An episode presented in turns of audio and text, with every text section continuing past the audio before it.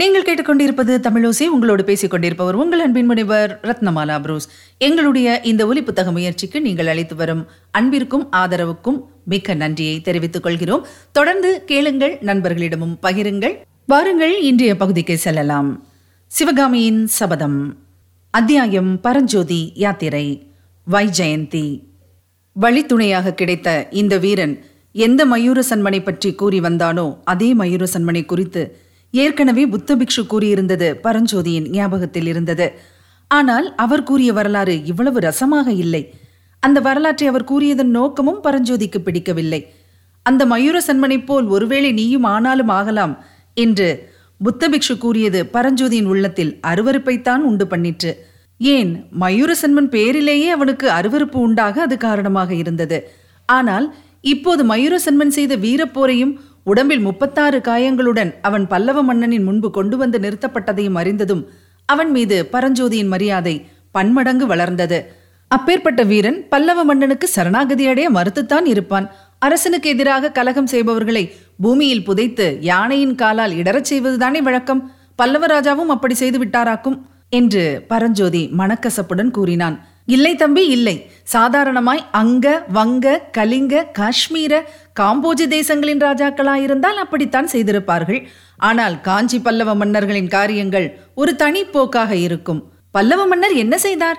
மயூர சன்மனை மன்னித்ததோடு அவனுடைய வீரத்தை மெச்சி அவன் ஸ்தாபித்த ராஜ்யத்தை அவனுக்கே திருப்பி கொடுத்து விட்டார்.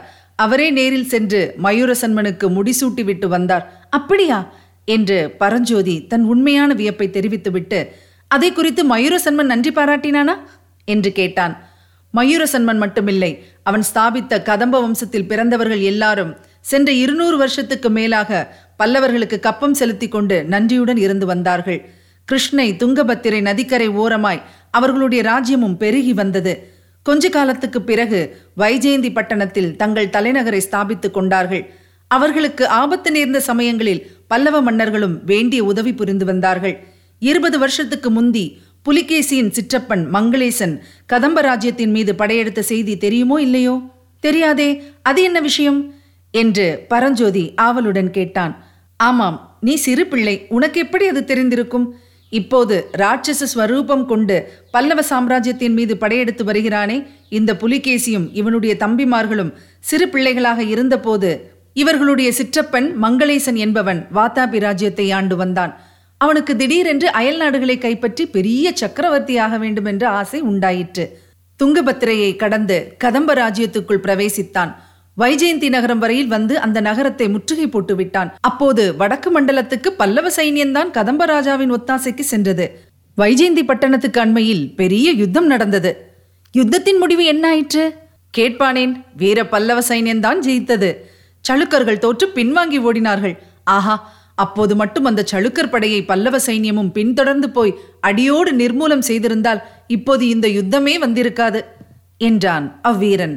அந்த பழைய வரலாறுகளை எல்லாம் அறிந்து கொள்ளுவதில் பரஞ்சோதிக்கு ரொம்பவும் சுவாரஸ்யமாயிருந்தது யுத்தங்களை பற்றியும் அவை நடந்த முறைகளை பற்றியும் வெற்றி தோல்விகளை பற்றியும் தெரிந்து கொள்ள அவனுக்கு மிகவும் ஆவலாயிருந்தது நிலா இல்லாத முன்னிரவில் வழி பிரயாணத்தின் அலுப்பு தெரியாமல் இருப்பதற்கும் அது ஏதுவாயிற்று. தோல்வியடைந்து ஓடிய சளுக்கு சைன்யத்தை பல்லவ சைன்யம் ஏன் தொடர்ந்து போகவில்லை? என்று அவன் கேட்டான்.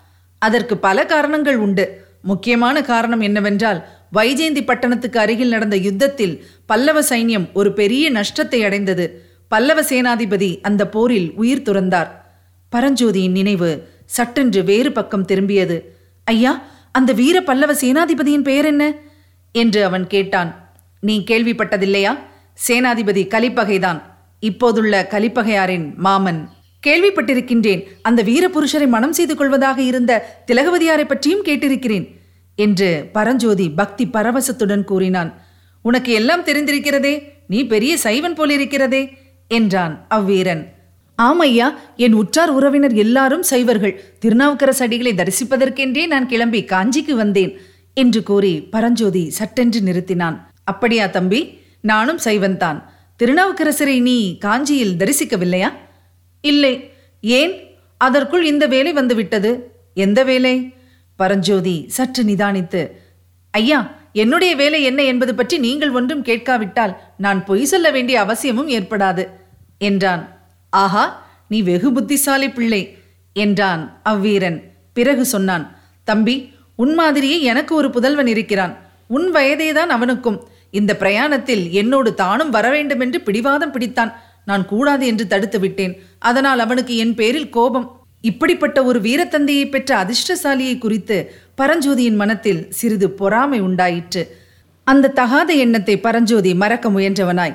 ஐயா வைஜெயந்தி யுத்தத்தை பற்றி கூறி இடையில் நிறுத்திவிட்டீர்களே அந்த போரில் சேனாதிபதி கலிப்பகை உயிர்த்திருந்ததாக சொன்னீர்கள். ஆனால் பல்லவ சைன்யத்துக்கு வேறு சேனாதிபதி கிடைக்கவில்லையா? தோற்று ஓடிய சளுக்கர்களைத் தொடர்ந்து பல்லவ சைன்யம் ஏன் போகவில்லை? என்று கேட்டான். விசித்திர சித்தர் என்று பட்டப்பெயர் பெற்ற காஞ்சி சக்கரவர்த்தியை நீ பார்த்திருக்கிறாயா தம்பி? என்று பொருத்தமில்லாமல் கேட்டான் அவ்வீரன். பரஞ்சோதி மௌனம் சாதித்தான். அவனுடைய மௌனத்தை பாராட்டி அவ்வீரன் தலையை ஆட்டிவிட்டு மேலே சொல்லுகிறான். விசித்திர சித்தர் அந்த காலத்தில் மிக மிக விசித்திரமான எண்ணங்களை கொண்டிருந்தார். உலகத்தில் யுத்தம் என்பதே கூடாது. பகைமையும் துவேஷமும் இருக்கக்கூடாது. எல்லா ஜனங்களும் சிற்பம் முதலிய கலைகளில் ஈடுபட்டு ஆடல் பாடல்களில் ஆனந்தமாய் காலம் கழிக்க வேண்டும் என்ற எண்ணங்கள் அவர் மனத்தில் குடிக்கொண்டிருந்தன நமக்கு இருக்கிற ராஜ்யம் போதும். அதிகம் எண்ணத்திற்கு என்ற வைராகியத்தையும் கொண்டிருந்தார். அப்பேற்பட்ட சமயத்தில் புலிகேசியிடமிருந்து சமாதான கோரிக்கையும் கிடைக்கவே யுத்தத்தை நிறுத்தும்படி கட்டளை போட்டுவிட்டார். புலிகேசி எப்போது அரசனானான்? சிற்றப்பன் மங்களேசன் ராஜ்யத்தின் மேலுள்ள ஆசையினால் புலிகேசியையும் அவன் தம்பிகளையும் சிறையில் போட்டிருந்தான். மங்களேசன் வைஜெயந்தின் மேல் படையெடுத்த போது புலிகேசியும் அவன் தம்பிமார்களும் சிறையிலிருந்து தப்பி வெளியே வந்து விட்டார்கள். தோல்வியடைந்து திரும்பிய மங்களேசனை கொன்றுவிட்டு வாதாபி மன்னனாக புலிகேசி முடிசூட்டி கொண்டான். உடனே காஞ்சி சக்கரவர்த்திக்கு சமாதான தூது அனுப்பினான். நாக சர்ப்பத்துடன் சமாதானம் செய்து கொண்டது போல் அந்த பாதகனுடன் மகேந்திர சக்கரவர்த்தியும் அப்போது சமாதானம் செய்து கொண்டார். அதனுடைய விபரீத பலனை இப்போது அனுபவிக்கிறார். என்ன விபரீத பலன்? விபரீத பலன் என்னவா? புலிகேசியின் சைனியங்கள் இந்த யுத்தத்தில் வைஜெயந்தியை கைப்பற்றி கொண்டு மேலேறி வருகின்றன என்று உனக்கு தெரியாதா? இன்னொரு பயங்கரமான செய்தி கேள்விப்படுகிறேன். வைஜெயந்தி பட்டணத்தை கைப்பற்றிய உடனே புலிகேசி அந்த நகரிலிருந்து செல்வங்களையெல்லாம் கொள்ளையடித்து நகரையே கொளுத்தும்படியாக கட்டளையிட்டான் என்று தெரிகிறது. இதை என்னால் நம்பவே முடியவில்லை. ஒருவேளை உண்மையாயிருந்தால்? இருந்தால்? உண்மையாயிருந்தால் காஞ்சி மகேந்திரவர்மருக்கு இதுவும் வேண்டும் இன்னமும் வேண்டும் என்றுதான் சொல்லுவேன். உலகத்தில் ராஜாக்களும் சக்கரவர்த்திகளும் போரிலே புலி என்றும் சண்டையிலே சிங்கம் என்றும் பட்டப்பெயர் வாங்குவார்கள். காஞ்சி சக்கரவர்த்தி சித்திரக்கார புலி என்று பட்டம் பெற்றிருக்கிறார் அல்லவா? அவருக்கு இதெல்லாம் வேண்டியதுதானே? பரஞ்சோதி மீண்டும் மௌனத்தில் ஆழ்ந்தான். வைஜெயந்தி பட்டணம் எரிக்கப்பட்ட செய்தி அவன் மனத்தை கலக்கி இருந்தது. சற்று பொறுத்து அவ்வீரன் தம்பி எங்கே போகிறாய்? என்ன காரியமாக போகிறாய்? என்று உன்னை நான் கேட்கவில்லை. ஆனால் இன்று ராத்திரி எங்கே தங்குவதாக உத்தேசம் என்று சொல்லுவதில் உனக்கு ஆட்சேபம் ஒன்றும் இராதே என்றான். இந்த மலையை தாண்டியதும் அப்பால் ஒரு மகேந்திர விடுதி இருப்பதாக சொன்னார்கள். அதில் தங்கலாம் என்று எண்ணியிருக்கிறேன். இருட்டுவதற்கு முன்னால் மகேந்திர விடுதிக்கு போய் சேர்ந்து விடலாம் என்று நினைத்தேன். ஆ அதோ பார் வெளிச்சத்தை. நீ சொன்ன மகேந்திர விடுதி அந்த வெளிச்சம் தெரிகிற வீடுதான். நானும் இன்றிரவு அங்கேதான் தங்கப் போகிறேன் என்றான் அவ்வீரன். இனி கேட்கலாம் அடுத்த பகுதி. கும்பகர்ணன். பிரயாணிகள் இருவரும் விடுதியை நெருங்கிய போது அங்கே ஆயத்தமாக காத்திருந்த வீரர்கள் நால்வர் கையில் உருவிய கத்திகளுடன் பளிச்சென்று முன்னால் வந்து நெல் என்றார்கள். விடுதியின் வாசலில் நின்ற இன்னொரு வீரன் கையில் பிரகாசமான தீவர்த்தியை பிடித்துக் கொண்டிருந்தான். அதன் ஒளியில் மற்ற நால்வருடைய கையிலும் இருந்த கத்திகள் மின்னி திகழ்ந்தன. அப்போது அந்த குதிரை வீரன் தன் அங்கியினுள்ளிருந்து ஏதோ ஒரு அடையாளத்தை எடுத்து காட்டவே அந்த வீரர்கள் நால்வரும் சிறிது மரியாதையுடன் ஒதுங்கி நின்று அவனுக்கு வழிவிட்டு பின்னால் வந்த பரஞ்சோதியை அணுகினார்கள். குதிரை வீரன் திரும்பி பார்த்து அவனும் என்னுடன் வருகிறான் என்று சொல்லவே பரஞ்சோதிக்கும் அவர்கள் வழிவிட்டார்கள். மூத்த பிரயாணி விடுதி தலைவனிடமும் மேற்சொன்ன அடையாளத்தை காட்டி நாங்கள் இருவரும் இன்று இரவு விடுதியில் தங்க வேண்டும் குதிரைகளுக்கும் தீனி வேண்டும் என்றான். விடுதி தலைவன் மற்ற வீரர்களைப் போலவே மரியாதையுடன் அப்படியே ஐயா என்று மறுமொழி கூறினான். இதெல்லாம் பரஞ்சோதிக்கு மிக்க வியப்பை அளித்தது.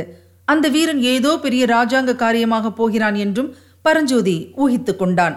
ஒருவேளை பல்லவ சைனியத்தை சேர்ந்த பெரிய தளபதியாக கூட அவன் இருக்கலாம் என்றும் சந்தேகித்தான். தான் இப்போது ஏற்றுக்கொண்டிருக்கும் காரியம் ஒருவிதமாக முடிந்த பிறகு இந்த வீரன் எங்கே இருந்தாலும் தேடி கண்டுபிடித்து இவனுடைய சிநேகிதத்தை வளர்த்து கொள்ள வேண்டும் என்ற ஆசை பரஞ்சோதிக்கு உண்டாயிற்று. இருவரும் உணவு அருந்திய போது அவ்வீரன் பரஞ்சோதியை பார்த்து தம்பி வைஜெயந்தி யுத்தத்தை பற்றி உனக்கு சொன்னேன் அல்லவா? அந்த காலத்தில் எனக்கு கிட்டத்தட்ட உன் வயதுதான் இருக்கும். அப்போது ஒரு தடவை நான் இந்த விடுதியில் தங்கியிருக்கிறேன். அன்றிரவு எனக்கு ஒரு விசித்திரமான அனுபவம் ஏற்பட்டது என்றான். அது என்ன? என்று பரஞ்சோதி ஆவலுடன் கேட்டான். தம்பி இத்தனை நேரமும் நாம் ஒருவர் பெயரை ஒருவர் தெரிந்து கொள்ளாமல் பேசிக் கொண்டிருக்கிறோம். என் பெயரை தெரிவிப்பதில் எனக்கு ஆட்சேபம் ஒன்றுமில்லை. எனக்கு என் தாய் தந்தையர்கள் இட்ட பெயர் வஜ்ரபாகு. ஆனால் என் சிநேகிதர்கள் என்னை கும்பகர்ணன் என்று அழைப்பார்கள். தூங்கினால் அப்படி தூங்குவேன். இன்று போலவே அன்றைக்கும் நாளெல்லாம் பிரயாணம் செய்திருந்தபடியால் அசந்து தூங்கிவிட்டேன். அப்போது என்ன நடந்தது தெரியுமா? ஏதாவது பிசாசு சொப்பனம் கண்டு உளறி அடித்துக் கொண்டு எழுந்தீர்களாக்கும் என்று பரஞ்சோதி குறும்பாக கூறினான். அதை கேட்டு வஜ்ரபாகு நகைத்துவிட்டு இல்லை இல்லை அதைவிட ஆபத்தான விஷயம். வீடு இடிந்து என் மேலே விழுந்து விட்டது போல் சொப்பனம் கண்டு கண்ணை விழித்து பார்த்தபோது ஐந்தாறு தடியர்கள் என் மேல் உட்கார்ந்து அமுக்கிக் கொண்டிருந்தார்கள். இரண்டு பேர் என் இடுப்பை தடவி கொண்டிருந்தார்கள். என்னத்திற்காக தெரியுமா? ஐயா என்னை ஞான திருஷ்டி உள்ளவன் என்று நினைத்துக் கொண்டீர்களா? தாங்கள் சொல்லாவிட்டால் எனக்கு எப்படி தெரியும்? என்றான் பரஞ்சோதி. நல்லது தம்பி நான் சேனாதிபதி கலிப்பகையாருக்கு கொண்டு போன ஓலையை தஸ்கரம் செய்வதற்காகத்தான். என் இடுப்பில் அந்த ஓலை இருக்கும் என்று அந்த முரடர்கள் எண்ணினார்கள். ஆஹா என்றான் பரஞ்சோதி. அவனை அறியாமல் அவனுடைய வலது கை இடுப்பை தொட்டு பார்த்தது. இது ஒரு கணம்தான். மறுகணம் கை பழைய நிலையை அடைந்தது. ஆனால் அந்த ஒரு கண நேர செய்கையை வீரன் வஜ்ரபாகுவின் தீவிரமான கண்கள் கவனிக்காமல் போகவில்லை. அப்புறம் என்ன ஆயிற்று ஐயா? அந்த முரடர்களுக்கு தாங்கள் கொண்டு போன ஓலை கிடைத்ததா? என்று பரஞ்சோதி கேட்டான். ஓலை கிடைக்கவில்லை. என்னுடைய கை முஷ்டியினால் தலைக்கு ஏழெட்டு குட்டுக்கள் கிடைத்தன. பெற்றுக்கொண்டு தலை தப்பியது தம்பிரான் புண்ணியம் என்று ஓட்டம் பிடித்தார்கள். பரஞ்சோதி சிரித்துவிட்டு அந்த முட்டாள்களுக்கு நன்றாய் வேண்டும். உங்களுடைய கும்பகர்ண தூக்கத்தை கலைத்தார்கள் அல்லவா? யாராவது ஒருவன் தனியாக வந்து இடுப்பை தடவியிருந்தால் ஒருவேளை ஓலை கிடைத்திருக்கும் என்றான். அப்போதும் கிடைத்திராது. என்றான் வஜ்ரபாகு ஏன் நீங்கள் தான் கும்பகர்ணன் மாதிரி தூங்குவேன் என்று சொன்னீர்களே? உண்மைதான் தம்பி. ஆனால் ஓலை இடுப்பில் இருந்தால் தானே கிடைக்கும். பின் வேறு பத்திரமான இடத்தில் அதை வைத்துக் கொண்டிருந்தீர்களா? ஆமாம் அக்னி பகவானிடமே ஒப்படைத்து விட்டேன். இதென்ன? நல்ல தூதராயிருக்கிறீர்களே. ஓலையை நெருப்பிலே போட்டுவிட்டு எதற்காக பிரயாணம் செய்தீர்கள்? ஓலையை நெருப்பிலே போடுவதற்கு முன்னால் அதை படித்து விஷயத்தை மனத்தில் பதிய வைத்துக் கொண்டேன். ஓஹோ ராஜாங்க தூதர்கள் அப்படி கூட செய்யலாமா என்ன? சமயோஜிதமாக காரியம் செய்ய தெரியாதவன் ராஜாங்க தூதுவனாக இருக்கவே அருகனில்லை தம்பி. இம்மாதிரி அபாயம் ஏதாவது நேரலாம் என்று நான் எதிர்பார்த்தேன். எனவே முன்ஜாகிரதையாக காரியம் செய்தேன். அதற்காக சக்கரவர்த்தியிடமிருந்து எனக்கு வெகுமதியும் கிடைத்தது. இதையெல்லாம் கேட்ட பரஞ்சோதியின் உள்ளம் பெரிதும் குழப்பத்துக்கு உள்ளாயிற்று. இரவில் விடுதிகளில் தங்க நேர்ந்தால் மற்றவர்கள் படுக்கும் அறையில் படுக்கக்கூடாது என்று புத்த பிக்ஷு எச்சரித்தது. அவனுக்கு ஞாபகம் வந்தது. நல்ல வேளையாக அன்றிரவு படுத்துக் கொள்வதற்கு அவனுக்கு தனி அறையே கொடுத்தார்கள். வஜ்ரபாகுவும் தம்பி இனிமேல் உன் வழி வேறு என் வழி வேறு. நான் அதிகாலையில் எழுந்து போய்விடுவேன். உன்னை எனக்கு ரொம்பவும் பிடித்திருக்கிறது. எப்போதாவது உதவி தேவையிருந்தால் என்னிடம் வர தயங்காதே என்று சொல்லி விடை பெற்று படுக்கச் சென்றான். பரஞ்சோதி படுத்துக் கொள்ளும்போது வஜ்ரபாகு கூறிய அனுபவம் அவனுக்கு ஞாபகம் இருந்தபடியால் அயர்ந்து தூங்கிவிடக்கூடாது என்றும் ஏதாவது சத்தம் கேட்டால் பழிச்சென்று எழுந்துவிட வேண்டும் என்றும் மனத்திற்குள் சங்கல்பம் செய்து கொண்டான். ஆனால் வாலிப பருவமும் நாளெல்லாம் பிரயாணம் செய்த களைப்பும் சேர்ந்து படுத்த சிறிது நேரத்திற்கெல்லாம் அவனை நித்திரையில் ஆழ்த்திவிட்டன. எனினும் அவனுடைய தூக்கம் அமைதியான தூக்கமாக இருக்கவில்லை. பயங்கரமான கனவுகள் மாறி மாறி தோன்றிக் கொண்டிருந்தன. செந்நிற புரசம்பூக்கள் நிறைந்த பிரதேசத்தில் ஆவி வடிவத்து குதிரை வீரர்களுக்கு மத்தியில் தானும் ஓர் ஆவி வடிவமாகி ஓயாது சுற்றி அலைந்து கொண்டிருந்ததாக அவனுக்கு தோன்றியது. அலைந்து அலைந்து களைத்து போன பிறகு ஒரு மலை குகையில் அவன் போய் படுத்துக் கொள்கிறான் கனவிற்குள் தூங்குவதற்காக கனவு காண்கிறான். ஆனால் அந்த தூக்கத்திலும் நினைவு இருந்து கொண்டிருக்கிறது. கண்கள் மட்டும் மூடியிருக்கின்றன. பிசாசுகள் ஒன்று மாற்றி ஒன்று வந்து அவனுடைய இடுப்பை தடவுகின்றன. நல்ல வேளை ஓலை இடுப்பில் இல்லை. தலைக்கடியில் வைத்துக் கொண்டிருக்கிறோம் என்று தோன்றுகிறது. கண்ணை திறந்து பார்த்தால் அந்த பிசாசுகள் ஓடிவிடும் என்று அவன் எண்ணுகிறான். ஆனால் எவ்வளவு முயன்றும் கண்களை திறக்கவே முடியவில்லை. அப்புறம் எங்கேயோ வெகு தூரத்தில் ஒரு கொள்ளிவாய் பிசாசு காணப்படுகிறது. அதை அழைத்து கொண்டு ஒரு கரும் பிசாசு அவனை நோக்கி வருகிறது. அருகே அருகே அவை நெருங்கி வந்து கொண்டிருக்கின்றன. கொள்ளிவாய் பிசாசின் வாயில் உள்ள தீயின் ஒளியினால் அவனுடைய மூடியுள்ள கண்கள் கூசுகின்றன. கடைசியில் அந்த ஒளியின் கடுமையை பொறுக்க முடியாமல் கண் இமைகள் திறந்து கொள்கின்றன. ஆனால் எதிரில் வந்தவை கொள்ளிவாய் பிசாசும் இல்லை கரும் பிசாசும் இல்லை என்பதை அவனுடைய திறந்த கண்கள் தெரிவிக்கின்றன. வீரன் வஜ்ரபாகுவும் அவனுக்கு பின்னால் கையில் விளக்கு ஏந்தி கொண்டு அந்த விடுதியின் தலைவனந்தான் வந்து கொண்டிருந்தார்கள். பரஞ்சோதி திடுக்கிட்டு எழுந்து உட்கார்ந்தான். அவனுடைய வலது கை தரையில் கிடந்த வேலை பற்றியது. அடுத்து என்ன நடந்திருக்கும்? அடுத்த பகுதியில் கேட்கலாம். சிவகாமியின் சபதம் பாகம் ஒன்று. வழங்கியவர் உங்கள் அன்பின் முனைவர் ரத்னமாலா புரூஸ். தொடர்ந்து கேளுங்கள். நண்பர்களிடமும் பகிருங்கள். அவர்களும் தேன் தமிழ் சுவை பருகட்டும். மறவாமல் சப்ஸ்கிரைப் செய்ய சொல்லுங்கள். இணைந்திருங்கள் மகிழ்ந்திருங்கள்.